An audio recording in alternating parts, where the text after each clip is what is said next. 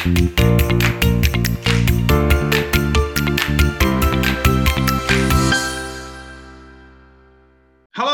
welcome to another edition of Having a Natter with Robinson Ralph. I'm Simon Robinson. Also with me is David Silito.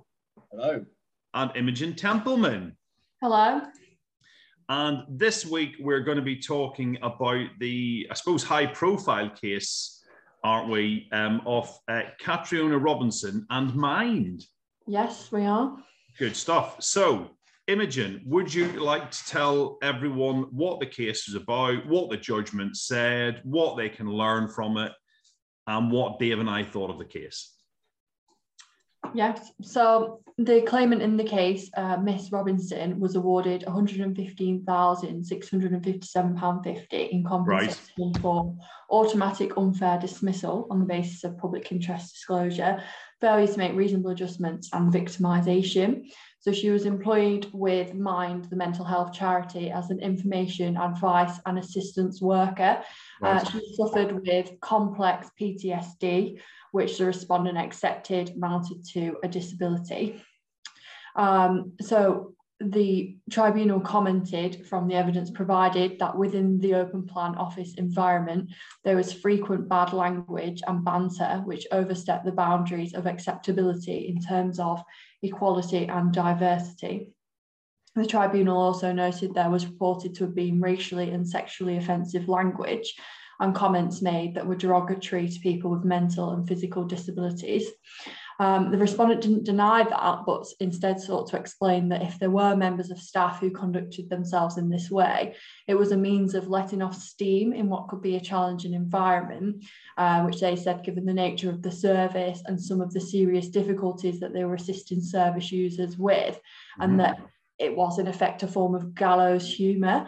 Um, but the tribunal obviously found that the use of such language was not only distracting in an open plan office environment, but also offensive. Um, there was a number of, of, of, employees of Mind partaking in it, notably multiple managers. Um, which was which was found in evidence, and as a result of the claimant raising complaints about it, she was ostracised and ignored, um, after what was reported as blowing the whistle on a colleague doing an offensive impression as, of a severely disabled person, uh, while other workers laughed along. Um, further tribunal comments include that the matter was swept under the carpet um, and ultimately was found to have unfairly dismissed uh, Miss Robinson as a result of, of the disclosures. And there was an occupational health report as well recommending adjustments um, which in effect was ignored and, and they didn't do enough to um, look at that relationship. So the claimant succeeded in her claims. What I suppose, thank you for that, Imogen. I think what um, kind of puzzles me is that even if the tribunal were to have accepted that it was gallows humour, the comments that are made would still have been part of a public record, and then it would have been for members of the public via the press reporting it to decide whether they accepted those comments as being acceptable or not. So I, I kind of I qu- query the wisdom of fighting this one. To be honest, what does what does everyone else think? Well, in the judgment, I can actually see that they did try to apply for an anonymity order. Okay. Um, but the tribunal rejected that uh, and said that it, it, wouldn't be it wasn't proportionate to do that. Um, and our reasons were that it was in the public interest to know about how a charitable organisation had managed equality and employment issues, and that there was insufficient evidence to support the argument that the publication in the of the name would affect service users. We also found that the press had an interest in reporting the matter. Right. Because they that they are a charity, and who knows what advice they were receiving, and who knows what negotiations were going on yeah. behind the scenes. But it may well be that um, uh, that they were reluctant to use charitable funds to settle a case. It may well be the claimant ultimately, rightly, was holding out for a very high sum yeah. uh, in settlement, given that she achieved an award of approximately 115,000 pounds um, so it, it, may well simply not have been viable. Uh, I think they were uh, always unlikely to get an anonym, anonymity order. Uh, I suspect in these in these circumstances. Um, but yeah, really bad bad publicity um, for them, isn't it? And uh, quite quite surprising that they that they did deal with the claimant in in this way. Yeah, but you know, you, you make some really good points there about why the case has proceeded to to hearing, and I suppose is the the old expression is you can't polish a poo, and if if the case is factually as it was by the time it gets to the point of deciding whether to go ahead or not, all those points that you made, it, it, it, it's you can see why it's why it's gone ahead. But you're right, it's it's ended up being terrible terrible PR um, uh, for them. So, is there what what can we learn from from this case other than than than than um, I suppose banter um, ra- rarely succeeds as a defense, whether it's called gallows humor or, or something else. It rarely succeeds as a, as a defense. Is there anything else we can we can learn?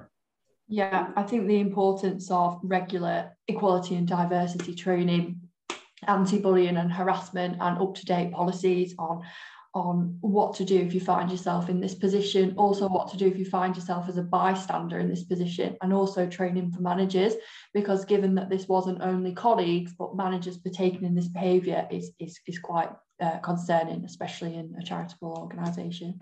Imogen, I've got a follow-up question.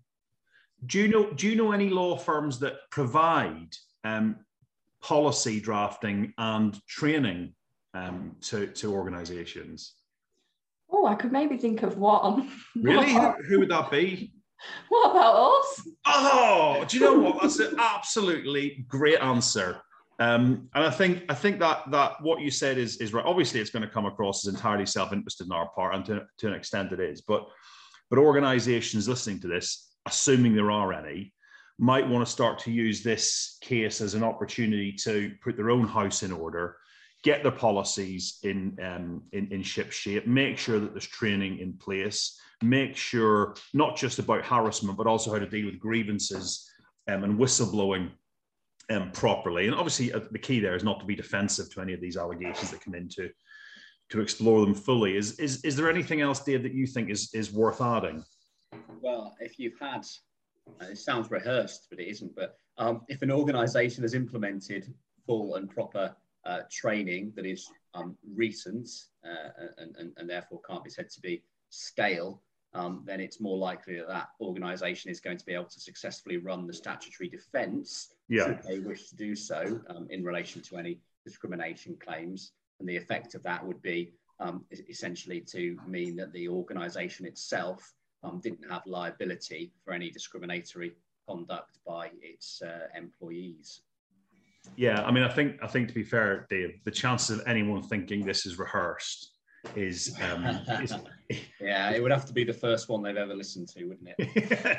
exactly right. So, um, so yeah, I think that's that's that's really useful case. There's not there's not been as much banter this week. Um, uh, so regular listeners who tune in for the banter may be disappointed with that. People who tune in for the law and get irritated by the banter may be absolutely delighted by this turn of events. We will never know. Um, so um, good. All right. Well, I think that will cover it for now. So, um, Dave, thanks very much for your insights. Imogen, thank you so much for setting out the details of the case and the judgment.